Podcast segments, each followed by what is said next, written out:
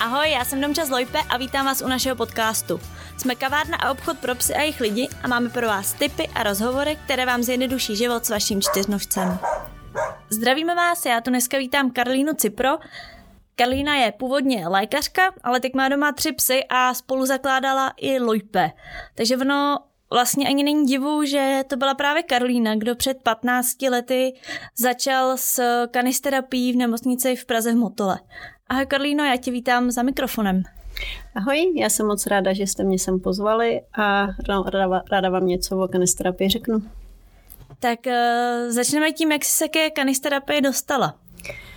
Tak uh, úplně uh, nejdřív měla jsem psa, který byl docela šikovný na agility, šla nám poslušnost, ale vlastně už na střední škole jsem řešila, co dělat pak uh, po Gimplu.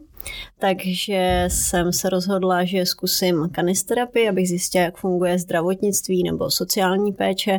A při tom docházení se psem si vlastně rozmyslela, kam se budu ubírat dál, co, jakou výšku si vybrat a uh, začali jsme vlastně původně chodit do domova důstojného stáří, kde, ten, uh, kde jsme navštěvovali seniory a s tím uh, pejskem, byla tu besinka Boston Terrier, uh, jsme um, prostě no, bavili se s těmi seniory. Ale nebylo to úplně to ono pro nás a tak jsme vyzkoušeli nemocnici, kam teda úplně na úvod řeknu, že není to tak, že bych zavolala do nemocnice a řekla, jo, tak nikdo to v republice nedělá, já mám prostě psa a chci začít s kanisterapií v nemocnici, ale měla jsem to štěstí, že táta pracuje vlastně doteďka v Motolské nemocnici na dětské onkologii a on nám tam domluvil, že to vyzkoušíme.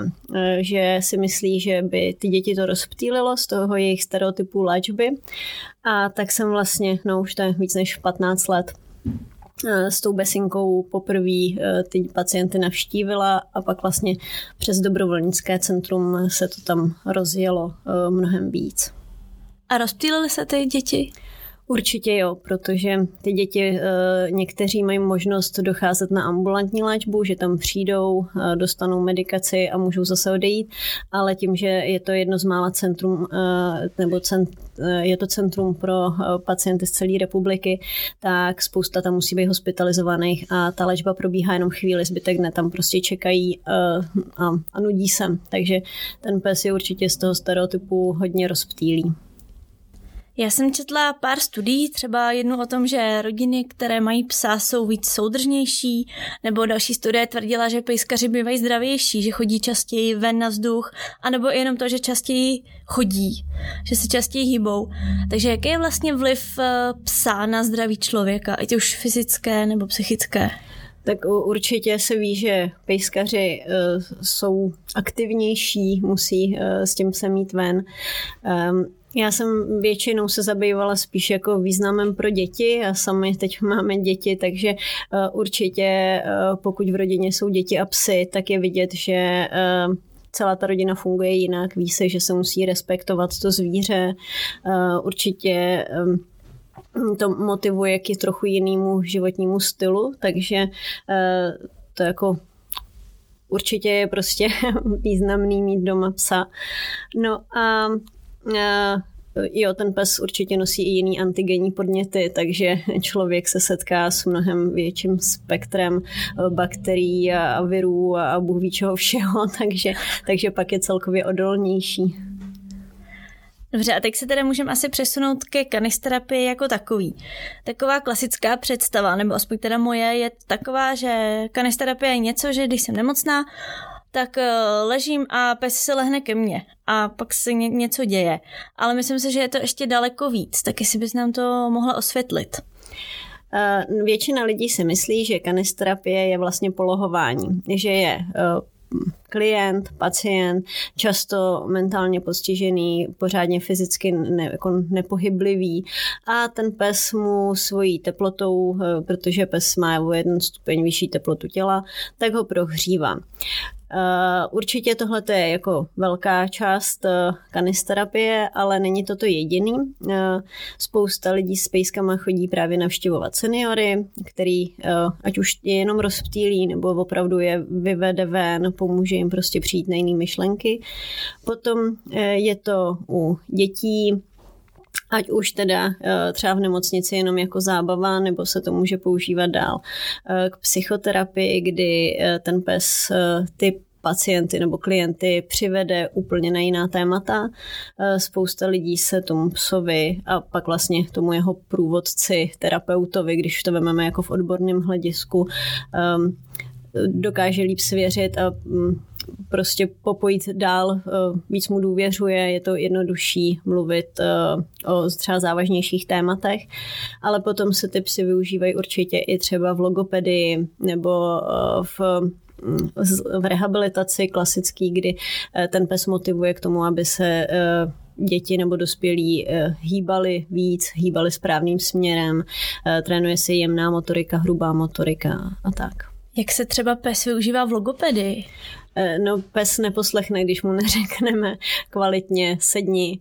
Takže když děti šišlají nebo se učí vyslovat nějaká slova, tak se vlastně ten pes na to může vyloženě připravit, anebo úplně jednoduše jenom se snaží ty děti s tím se mluvit. Dokonce teď už jsou i, že se psovi čte, že, že ten pes je vlastně prostředník, eh, hlavně pro ty děti to je obrovská zase motivace, aby se snažili eh, to udělat líp. A taky ten pes určitě nesoudí a neopravuje a je vděčný vlastně jenom za ten kontakt s tím člověkem. Jo, a taky ale když to nepochopí, tak to neudělá. Takže eh, je to strašně jako čistý prostředek. My bychom se ještě, ještě měli zmínit eh, termíny asistovaná nebo animal assisted eh, activity, čili nějaká aktivita s tím zvířetem versus nějaká terapie s tím zvířetem. To jsou takové dva hlavní pojmy v kanisterapii. Určitě. To je vlastně ty aktivity se psem nebo se zvířaty je to většinou, co se děje, protože většinou dochází normální člověk, který často k tomu nemá adekvátní vzdělání a, a toho to zvíře nebo v našem případě psa pouze doprovází. A ta terapie je, že se dělá reálná terapie, ať už je to rehabilitace, nebo to může být psychoterapie, nebo se to využívá ve zdravotnictví eh, jako prostředek, ale ten průvodce toho psa je vždycky vzdělaný a dělá to odborně. Takže eh, se ty výsledky pak můžou dál využívat k léčbě nebo jakoby k další práci s klientem nebo pacientem. Jaký je třeba příklad té aktivity? Aktivit, vlastně aktivity byly všechno to, co jsem vždycky dělala se svými psy mm-hmm. a co jsme dělali v dobrovolnickém centru a je to vlastně hraní si a, a, a mm, rozptilování. Ale ono, i když se řekne jenom hraní si nebo rozptilování, často e, ten dopad je strašně velký a ty lidi, e, jakoby často to bylo to jediné, na co si pak vlastně z té nemocnice vzpomenou, jakože to byl hezký zážitek. A jak tedy funguje ta organizace těch kanisterapií? Kdybych chtěla začít třeba se svým jsem dělala kanisterapii, je to tak, že má každá nemocnice nějaké svoje konkrétní lidi, nebo to zaštiťuje jedna větší organizace, která ty lidi různě posílá? V České republice eh, to není úplně jako ne správně nastavený, ale eh, to nastavení je velmi různý. Jednak jsou organizace, které zaštiťují kanisterapeutické týmy. Eh, je to většinou nějaký občanský združení, teď zapsaný spolek. A eh, ty nemají často vybranou jedno místo, kam nebo vybrané jedno místo konkrétní, kam by ty týmy docházely, ale vlastně starají se o to, aby ten tým byl nějakým způsobem proškolený. Pak je vlastně ten samostatný tým, ten člověk s tím psem, který u nich má složené nějaké zkoušky, tak si vybere, kam chce docházet a často si to v tom daném zařízení sám zařizuje, jako domlouvá a, a mm, dohaduje podmínky. Uh, pak jsou další typy, kdy třeba právě v Motolském nemocnici funguje dobrovolnické centrum. To zaštiťuje dobrovolníky, kteří chodí do nemocnice eh, sami bez zvířat, eh, ať už si s dětmi malují nebo starým eh, lidem čtou. A pod nimi jsou právě kanisterapeutičtí nebo kanisterapie. Ty týmy vlastně projdou tím systémem toho dobrovolnického centra a to dobrovolnické centrum se o ně stará. Takže eh, je to téma, které jsme v nemocnici právě řešili na konferencích, že úplně eh, jednotně to v České republice nastavené není, ale pokud někdo chce začít, tak určitě je dobrý rozmyslet si, co vlastně chcete s tím pejskem dělat, kam chcete chodit a zjistit, jestli třeba už eh, to dané zařízení se s něčím takovým nesetkalo, případně jestli s někým konkrétním nespolupracují. A existuje teda nějaká oficiální celostátní zkouška pro toho psa, aby mohl dělat kanisterapii, nebo vlastně zkouška pro psa i psovoda? Eh, celorepublikovního vlastně nic není. Každá ta organizace má ty zkoušky nastavené trošku jinak. A já právě, když jsem začínala, tak s tím prvním jsem jsem absolvovala těch zkoušek několik, protože jsem chtěla zjistit, eh, jak a proč jsou které nastaveny. A některé trvají třeba týden, je to týdenní tábor a ten pes se fakt zkouší horem dolem a zkouší se s ním úplně všechno od polohování přes právě um, pomoc v logopedii, uh, přes nějaký výcvik a totální trpělivost. A pak jsou zkoušky, které jsou jednodenní, eh, ten pes tam něčím projde, často je z toho zmatený, protože eh, prostě příklad jde a naraz za ním spadne velká krabice příborů, což je strašný jako randál a je úplně přirozený, aby se ten pes leknul, ale vlastně správně by neměl zareagovat nějak agresivně, ale eh, tyhle ty zkoušky pro psa, který třeba na to není připravený, můžou způsobit pak v uvozovkách trauma tomu psovi, který se s ním pak potáhne vlastně dál. Takže e, to bylo, e, v Motole jsme právě tehdy v dobrovolnickém centru se snažili udělat zásadní změnu, že e, potom psovi nechceme zkoušky univerzální, ale chtěli jsme, aby ten pes byl připraven na to dané oddělení, kam bude chodit. Takže eh, pes, který je divoký, může skvěle fungovat u dětí, může si s nima skvěle hrát, ale nemusíme po něm chtít, aby eh, tupě ležel půl hodiny v posteli a někoho polohoval, protože pro toho psa to je jako nepřirozený. Hm, já si myslím, že o tom výcviku a o těch volách právě psa se určitě ještě budeme bavit v další, v další části, ale tak by mě ještě zajímalo, Mm, kde všude ještě se dá karisterapie využít. Dnes, dneska bude hlavně řeč o té nemocniční, ale kam ještě až ta terapie sahá? Eh, určitě strašně moc eh, se pracuje s eh, mentálně postiženými, kdy vlastně ten pes tyhle ty lidi nějak nesoudí a je schopný s nima fungovat úplně přirozeně a um, pomoci v tom jejich vývoji a případně i v nějakém vzdělávání. Pak vlastně jsme nakousli tu logopedii, kdy zase jsou i logopedická centra, kde se to prostě už využívá běžně a pak potkáte místa, kde o tom vlastně nikdy neslyšeli. A určitě e, seniori, tam je to jako velikánský spektrum, kde v podstatě teď už snad není nějaký domov e, důstojného stáří, kde by to nefungovalo. Tak když se zase vrátíme k té nemocniční kanisterapii, Nemocnice má nějaká svoje samozřejmě pravidla na hygienu a tak. Týká se to i psů, měl by ten pes být nějak eh, proočkovaný, já nevím, umytý, jsou tam nějaká pravidla? Eh, tím, že u nás eh, ty psy často chodili právě přímo dovnitř do nemocnice, nebyly jenom venku, tak ten pes určitě musí mít platný očkování. To je všude a to už vlastně teď od ledna nebude, nebo už doteďka museli mít vsteklinu, ale Eh, teď eh, se to řeší ještě víc. Eh, potom toho psa vždycky jsme otírali předtím, než šel u krátkosrstých psů. To je mnohem jednodušší. Dlouhosrstí se třeba i trochu vyčesali nebo jako opláchli, aby, aby z nich nic nepadalo a um, celkově jsme se snažili je držet jakože čistí, že uh, když ten uh, chlupatý pes věděli, že bude na kanisterapii, tak se třeba předem umyl. Uh, samozřejmě se hlídali roztoči a tak, ale uh, furt je to pes a furt se počítá, že prostě uh, se cokoliv s ním může stát. V zahraničí je poměrně běžná praxe, že třeba pes může až na jednotku intenzivní péče, pokud tam samozřejmě není nějaká infekce. Jak je to v Čechách? No, eh, strašně to záleží na personálu, protože eh, byly oddělení, nebo doteďka jsou, kam by vlastně ten pes měl, ale prostě to tam nešlo prolomit, protože vedení bylo proti. A pak jsou oddělení, kam by si člověk řekl, jakože třeba ochryb, kde leží pacienti napojení na dýchací přístroje a tak. A, eh, že by si člověk přirozeně řekl, jo, tam by pes asi neměl. A přitom ten daný jako zrovna to dané oddělení se rozhodlo, že tyjo, máme tady pacienta, má rád psy a myslíme si, že mu to pomůže.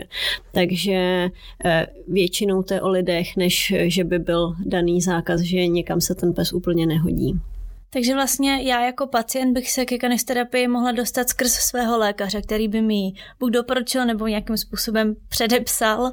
Eh, v ideálním případě ano. Eh, v praxi v Čechách v, tom, v těch nemocnicích stále ještě to není úplně rozšířený, i když eh, jak to stále jako se snažím sledovat, tak teď už je to výrazně častější, než to bylo před těmi 15 lety. A jak se teda ještě liší, pokud s tím máš zkušenost právě té zahraniční kanisterapie ve zdravotnictví s tou českou? Třeba v Americe je v podstatě všechno tažený s dobrovolníkama, že dobrovolníci eh, dochází eh, s tím svým pejskem a právě ten personál je využívá k tomu, co přesně oni potřebují eh, a jsou tam často jenom průvodci toho psa a ten personál s nima cíleně pracuje. U nás takhle jako když to řeknu, osvícených míst je zatím strašně málo a většinou ten dobrovolník si sám musí nachystat ten program a vlastně nachystat to tam od A do Z, že ten personál ho tam pustí a nechá ho tam být, víc vlastně e, pro něj neudělá. Ale co vím, tak e, třeba v okolních státech jako Polsko je na tom ještě hůř a, a v Německu e, to taky jako žádná extra výhra není. Jak dlouho taková jedna hodina nebo lekce, nebo jak to říct, eh, jak dlouho trvá? 20 minut, hodinu? Strašně záleží na psech, ale třeba právě v eh, motolští dobrovolníci mají daný, že smí chodit jenom na jednu hodinu týdně. A je to kvůli tomu, že eh, na začátku by oni vydrželi jako x hodin a třeba z toho mají i výborný pocit, ale často pak dochází k vyhoření. Oni si a nejenom jejich, i toho psa je potřeba uh, najít tu hranici, aby když už se proškolí a, a vlastně začnou fungovat, tak aby ta jejich pomoc měla co největší dopad a to bude mít, když budou chodit pravidelně, ale na akorát čas, který zvládnou. Takže je to 45 minut hodina a jednou týdně. Mm-hmm. A co třeba v rámci toho jednoho pacienta, ke kterému ten pes dochází, jak je to z dlouhodobého hlediska? Je tam třeba nějaký limit půl roku, rok nebo? No zase ty dobrovolníci málo kdy se stane, že se dostanou k jednomu konkrétnímu pacientovi. Že většinou mají skupinu a třeba na těch dětských odděleních se ty děti hodně střídají. Že eh, třeba na onkologii konkrétně mají nějaký cyklus léčby, ten skončí, jsou tam jen třeba 14 dní, pak odjedou na nějakou dobu domů zase se vrátí. Eh, třeba na dětské psychiatrii v Motole tam ty pacienti byli dlouhodobě a ty dobrovolníci se s nimi mohli potkávat dlouhodobě, ale nikdy nefungovala, nebo nevím, jestli se nezměnilo něco v úplně poslední době, ale eh, většinou se, nebo chodilo se se skupinou dětí, aby právě nevzniklo úplně navázání vztahu toho dobrovolníka a pacienta. Protože zase to je něco, co eh, ten like v uvozovkách dobrovolník by si mohl brát mnohem víc k srdci a mohl by ho to trápit a zase to je něco, co nechceme dopustit. A právě ti dobrovolníci pak museli chodit na supervize, aby e, se všechny tyhle ty věci řešily a nedošlo e, k nějakému jejich traumatu nebo stresům a tak. Ten uh, stav pacienta se častokrát zlepší, někdy třeba i rychleji právě s tím po boku toho psa, pokud tam je ta pravidelná kanisterapie. Vzpomínáš si ty na nějaký prav- příklad z praxe, který ti utkuje v paměti? Určitě na té dětské onkologii byla hrozně hezká práce v tom, že ty děti z toho měly radost a že opravdu ta radost tam byla po celou dobu návštěvy. Že se ty děti na toho psa strašně těšily a pak bylo možné s nima i spolupracovat dál tím, že to oddělení bylo e, takový jako osvícený a chtěli e, i třeba s tím pejskem připravovat děti na určitý výkony, takže tam byla ta práce e, jakože už na trochu vyšší úrovni. No a jako nejvíc pokroků bylo vidět právě na zase eh, u seniorů na LDNC, kde ty lidi tam leží dlouhodobě a eh, ten pes je strašně motivuje k tomu, aby vůbec se třeba chtěli léčit, aby byli ochutní se hm, jako i takové jednoduché věci, jako umejt, dát se prostě trochu do gala. Eh, tam jsme pro ně chystali třeba psí dny, že se, se šlo víc eh, dobrovolníků s pejskama, eh, ty pacienti se svezli a oni už s tím vlastně celý den počítali, chystali se na to, takže hm, tohle to bylo jako vždycky hrozně hezký, ale nějaký jeden konkrétní případ to asi úplně jako bylo spoustu krásných případů. No. Mm. Tak už se pojďme klidně přesunout k tomu výcviku. Jak takový výcvik psa kanisterapeuta vypadá? Myslím si, že to tady všechny naš, nás pejskaře bude zajímat nejvíc. Tak uh, že by byl jeden daný výcvik, jakože třeba na obedience, to u kanistrapy určitě nejde. Právě první co, tak byste si všichni měli rozmyslet, uh, chci pomáhat s pejskem, chci začít uh, prostě dělat kanistrapy nebo radost s tím svým psem, tak si vyberu, kam chci chodit. Když, a, a hodně se ohlídnout na to nejenom, co vy chcete, ale na co se ten pes hodí. Uh, když mám malýho divokýho raplíka, který je prostě sám od sebe veselý, tak ho naučím pár triků a budu vědět, že ten pes prostě neublíží, že když se mu něco stane, že nebude, nebude reagovat agresí. No a nebo když mám naopak línýho řeknu příklad třeba zlaťáka a strašně rád eh, se chodí pohladit a mazlit, tak můžu navštěvovat seniory. A zase není potřeba toho psa cvičit nějak extrémně víc. Eh, když nás ale baví toho psa cvičit, tak je možné ho naučit spoustu blbostí a různých tríčků a ty pak vlastně v rámci té kanesterapie předvádět pacientům nebo klientům. Takže, že by se řeklo, že jeden daný výcvik to není, ale je pár pravidel a to je, že ten pes nikdy nesmí reagovat agresivně, v normálním prostředí se nesmí bát, protože jakmile je tam strach, tak nikdy nevíme, kdy přejde k agresi. A to jsou věci, které se v podstatě nedají naučit. Potom je velkou výhodou, když ten pes netahá na vodítku, že se může vodit i eh, právě, že klienti ho můžou vodit. No a když umí nějakou nějakou věc, jako aportovat balonky nebo jemně si brát pamlsky, ale to jsou všechno věci, které se pak dají docvičit anebo právě nedělat. Když ten pes je hltavý a vždycky vám ukousne celou ruku, tak prostě se eh, od pacientů neberou pamlsky. Takže se tam teda pracuje spíš jakoby s povahou psa. Určitě. A, a mm, právě v tom dobrovolnickém centru v Motole jsme začínali s tím, že dobrovolník přišel s tím psem, prošel eh, nebo šel se podívat na ukázkový eh, hodiny nebo lekce eh, s koordinátorem dobrovolníků a sám si přišel na to, jestli tohle to by bylo ono nebo ne. Ten koordinátor se na toho psa kouká a samozřejmě i na toho člověka, jak společně fungují a co by šlo. A pokud to je úplně špatně, tak se domluví, že by bylo dobrý vyzkoušet trošku jiný typ, anebo si to krásně sedne a pak se vlastně jenom upozorní, co by mohly být nedostatky toho daného psa v tomhle prostředí. Uh, a no, jako výcvik není potřeba. Je potřeba, aby eh, se ten tým společně sednul na tom daném místě. Takže vlastně je to jako u spousty dalších psích disciplín, kde tak je to o té motivaci vlastně toho psa a té soudržnosti týmu, než vyloženě o tom, jak perfektně zvládne jeden určitý cvik třeba. Určitě, ale taky se pak stane, že jsou psy, kteří nemají úplně rádi ten kontakt s cizími lidmi a, a vlastně to stresuje a tam je pak dobrý uh, prostě odejít od té své motivace, že já chci se psem pomáhat a prostě to vzdát, protože ten pes, eh, bylo by to pro něj smutný, nebavilo by ho to, trápil by se. Ty jsi zmínila polohování, to je předpokládám to, když ten pes leží právě jen u pacienta prakticky nehybně. Jak to toho psa třeba tohle konkrétně bych naučila? Tak uh Dá se, určitě se začíná zase krátce, pes se položí eh, k tomu člověku, začíná se samozřejmě zdravým člověkem a dávají se mu odměny po nějaký době. A ten pes postupně vydrží díl a díl ležet, protože ví, že je odměňovaný. A zase, když to skončí, tak se doporučuje udělat nějakou jinou činnost, kterou se ten pes rozptýlí a kterou ale má rád, takže to je vlastně pro něj pak další odměna. Takže eh, pokud je to pes, který má pak rád třeba tahání se o balonky nebo eh, aportování, tak polohuje, dostává u toho ty pamlsky, skončí polohování a jdou si hrát.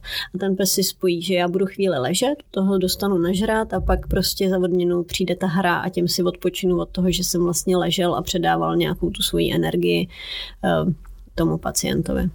Tady by bylo asi dobrý zmínit, že vlastně ti psy to nedělají, protože by chtěli pomáhat, protože to, tak oni to nastavený nemají, ale oni to dělají právě na základě té ty odměny, že jo? Jo, určitě. Eh, ty psi to dělají, protože to baví. Není tam nic víc. Nechtějí pomáhat, ale chtějí si hrát. Eh, chtějí ležet, chtějí se mazlit, ale nic víc tam určitě není. Doporučila by si s kanisterapií začít třeba už u štěňátek? Určitě ne. My jsme e, v Motole vždycky hlídali, že když někdo chtěl začít s mladým psem, tak e, mohl se jít jednou podívat, ale určitě ne před půl rokem věku toho zvířete. E, potom se mohl účastnit zhruba jednou měsíčně nějakých společných akcí, aby tam vlastně všechno to nevyselo na tom jednom psovi, ale aby tam byl mezi dalšími psy a potom zhruba od roku, od roku a půl záleží, kdy ten pes dospěje, mohl začít chodit pravidelně. Mezitím ten e, člověk si mohl rozmyslet, co vlastně chce, viděl, jak ten pes se vyvíjí, viděl, na co je vhodný a e, společně se pak do toho vlastně pustili, když ten pes už na to reálně měl. Co naopak, dá se s tím pejskem začít, i když je už starší, když je mu víc než třeba tři roky? Eh, to je určitě mnohem snažší, protože ten pes už má nějaké svoje zážitky. Eh, stejně tak se setkáváme s dotazy, eh, jestli se dá začít pracovat se psem, který má nějaké zkušenosti s útulkou, byl ztracený, byl bytý. Je to strašně o tom daném jedinci. Když to toho psa baví, tak mu může být kolik chce a můžete s ním začít. Jenom je důležité právě vybrat to, kde začít.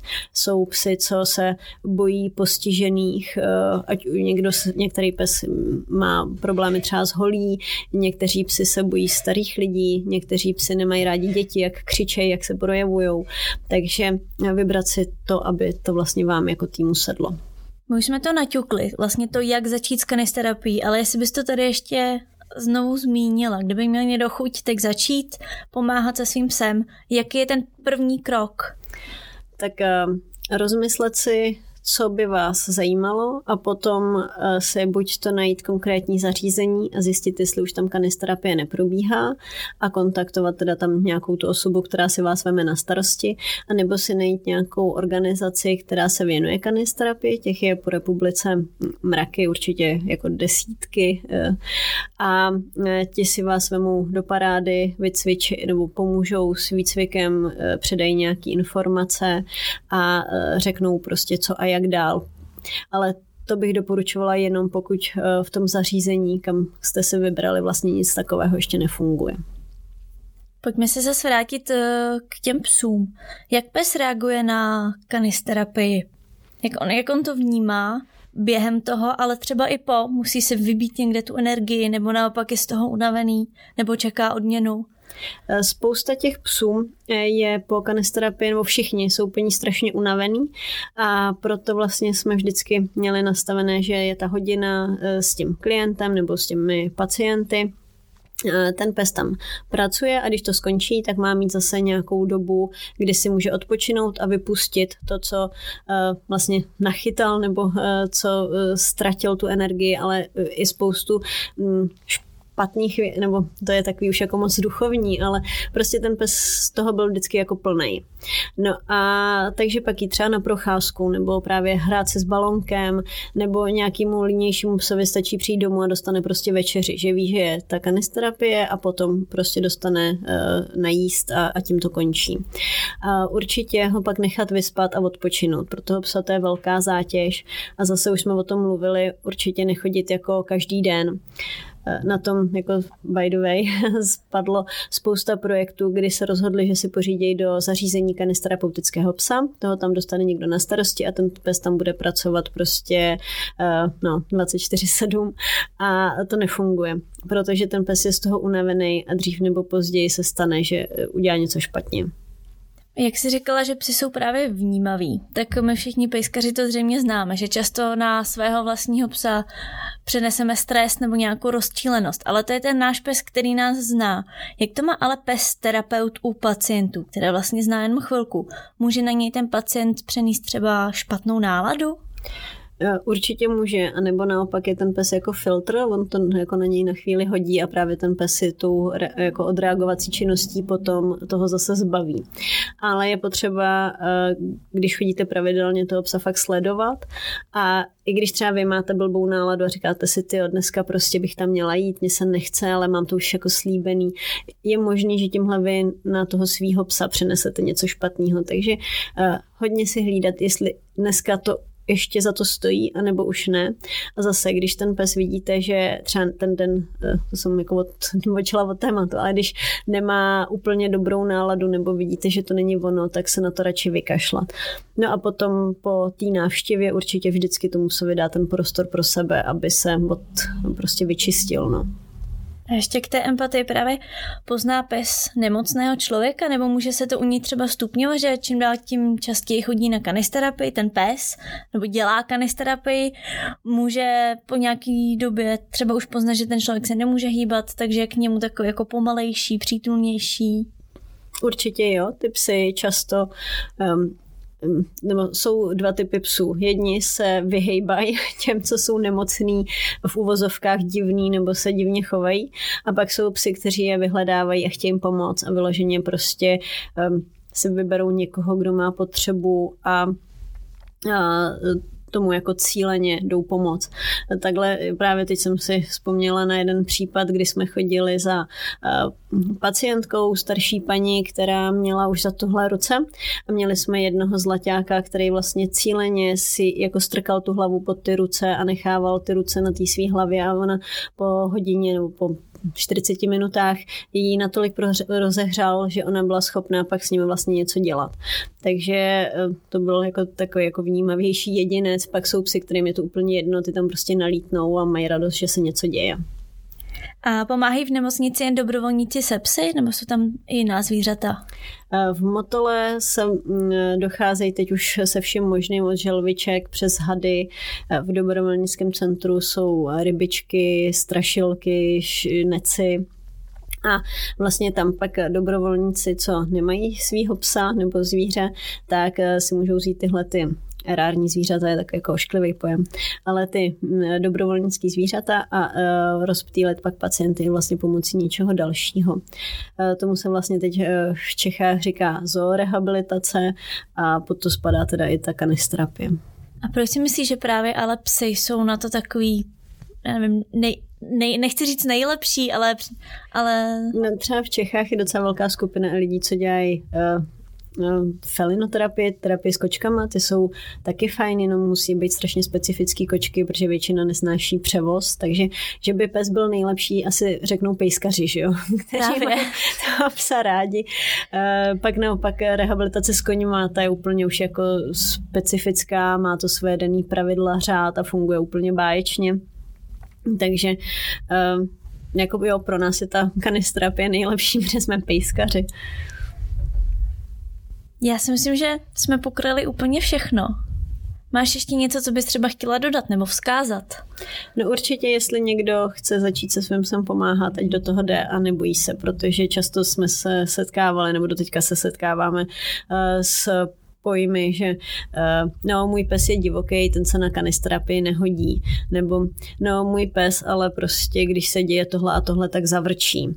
Ale uh, s tím vším se dá pracovat a nemusí to být špatně, takže určitě, eh, jestli to chcete zkusit, tak si najděte, najděte někoho, kdo vám pomůže a, a jděte do toho. Karolíno, my moc děkujem a měj se hezky. Děkuji za pozvání a krásný den. Děkujem, že jste nás poslouchali a nezapomeňte se za náma zastavit na kafe.